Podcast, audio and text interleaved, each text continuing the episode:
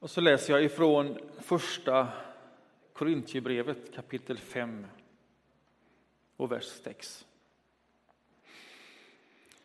Ni har ingen anledning att skryta.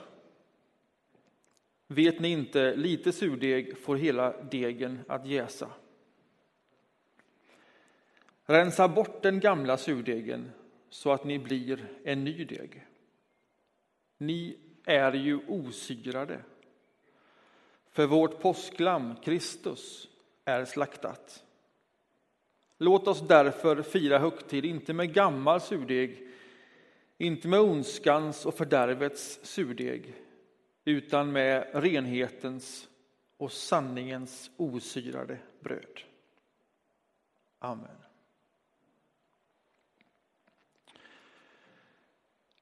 Det vi påminner oss om idag är någonting som för mig är oändligt fascinerande. Att en måltid som finns beskriven i de här texterna med en lång historia förenar kanske miljarder människor på vår jord. Att en måltid kan ha den sortens laddning, koncentration att en sån handling kan vara så central fortfarande. Alltså, vad är det i detta? Det fascinerar mig oerhört. Vi har läst tre stycken texter. Från Gamla testamentet, från evangelierna och ett brev från Paulus som är utvalda för att kasta ljus över just den här måltiden, just den här kvällen. Så vad är det vi precis har hört? Den första texten som, som Ingmar läste, det där var ju en sekvens när folket skulle komma att befrias från slaveri. Gud hade hört bönerna, Gud skulle befria och så skulle man då förbereda sig innan det skulle ske. Och som en del i den förberedelsen, för att Gud sen skulle befria och leda vidare, det var att eh, man skulle rensa bort allt syrat. Allt syrat bröd, allt bröd som var jäst, som hade gått igenom en sån process, det skulle bort. Och all surdeg, alltså det som man blandade i ett bröd, i en deg, så att det blev syrat, det skulle bort. Allt sånt skulle bort. Och om allt sånt försvann, så då var det tecknet på att, att, att här kommer Gud befria och rädda. Det var den första texten. Sen tar man ett hopp till evangelierna. Och då firar man den måltiden som påminde om det vi då läste. Man upprepade den här måltiden varje år, det osyrade brödets fest och måltid. Och när man gör det just den här gången, då händer ju det märkliga att Jesus kliver in i den traditionen och berättelsen och säger att den här gången, när vi firar det osyrade brödets måltid, så är jag detta brödet. Detta är min kropp som offras för er. Gör detta till minne av mig. Mycket märkligt. Och sen flyttar man ett steg fram till Paulus och då säger han så här. Och han skriver till församlingen, till oss. Och så säger han, kom nu ihåg, ni är det osyrade brödet. Eftersom Kristus, påsklammet, har blivit slaktat. Och därför, rensa bort allt syrat. Hur ska man förstå det här? Det här är en väldigt märklig historia. Det här är tre märkliga texter. Hur ska man förstå detta när vi nu tar emot bröd och vin? Vad är det i detta syrade som är så märkligt? Vad är det som måste bort till varje pris? Det där kan man ju verkligen fundera över. Frank Mangs, som var evangelist, kanske den största, mest kände på 1900-talet, som samlade människor i tältmöten och som talade också med djup och med ett språk som förde honom över traditioner, som en mystiker.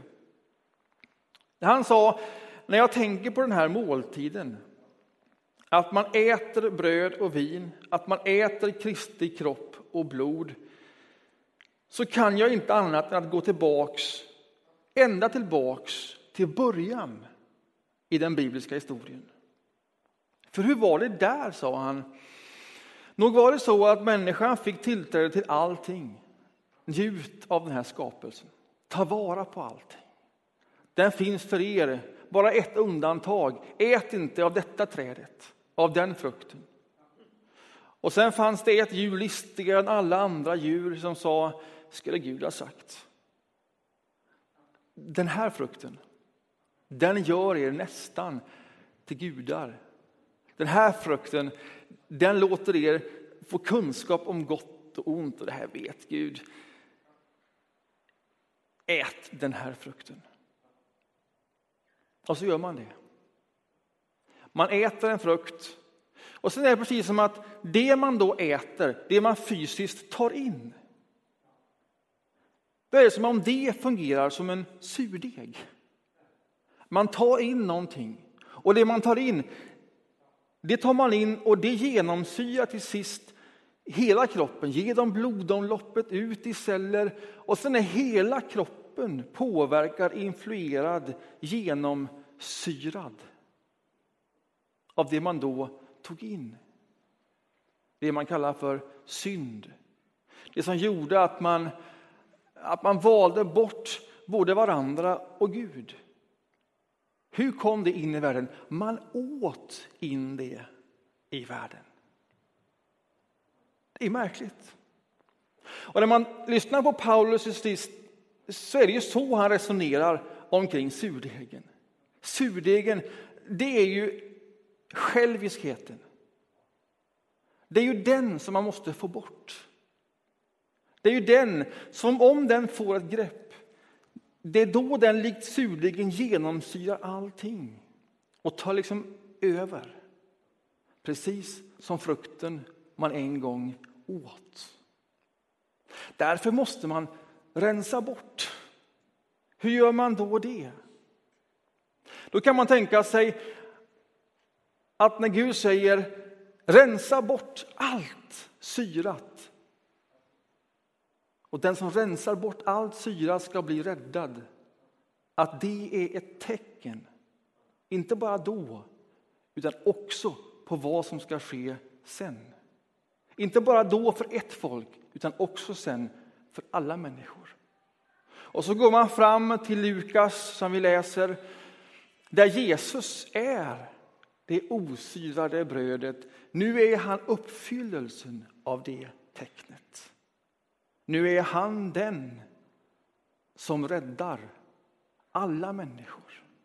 Och därför kan Paulus sen säga, vi är det osyrade brödet, de som är räddade. Hur blev vi det? Hur blev vi rena? Ja, vi blev rena genom att ta emot Jesus Kristus. Så säger Frank Mangs. Nu är jag tillbaka där. Alltså precis på samma sätt som man en gång åt in ett gift äter man nu in ett motgift. Så tar man brödet, så tar man vinet som om det vore Jesus Kristus. Som om det vore helt osyrat, helt rent från synd och gift. Så tar man emot det och när man tar emot det, när man tar emot honom, när man tar emot det i bröd och vin, så tar man inte bara emot en lära att han har dött och uppstått. Man tar emot honom och med honom det som död och uppståndelse för med sig av liv. Tar man emot det, sen äter man in livet som ett motgift Så att det letar sig in i blodomlopp och ut i varje cell och där hanterar surdegen. Det är en fantastisk bild, tänker jag, för att knyta ihop hela den här berättelsen. Hur rensar man bort surdegen? Hur rensar man bort själviskheten? Ja, det kanske inte är det som Paulus säger. Det han säger är, ni är osyrade. Och eftersom det är så, eftersom ni har tagit emot honom, han som blev slaktad, påsklammet, så bli nu det ni är. Bli nu det ni är. Låt det få genomsyra allting, varje del av ett liv. Påminn er om det. Ta emot det igen och igen och igen. Låt det genomsyra er hela vägen, för så ska det en gång till sist bli. När Gud blir allt och i alla. Det här är en påminnelse om bröd och vin. Det här är motgiftet. Det här är livet. Som liksom surdegen letar sig in och genomsyrar och möter upp den överallt där den finns och oskadliggör den. Amen. Vi förenar oss i en bön. Jesus Kristus, tack för bröd och vin. Tack för ditt liv.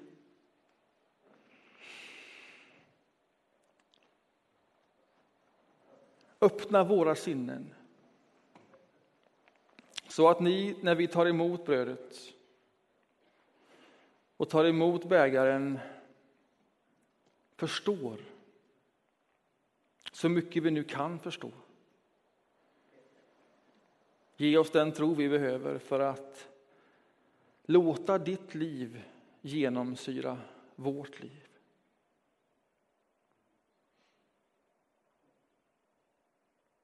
Amen.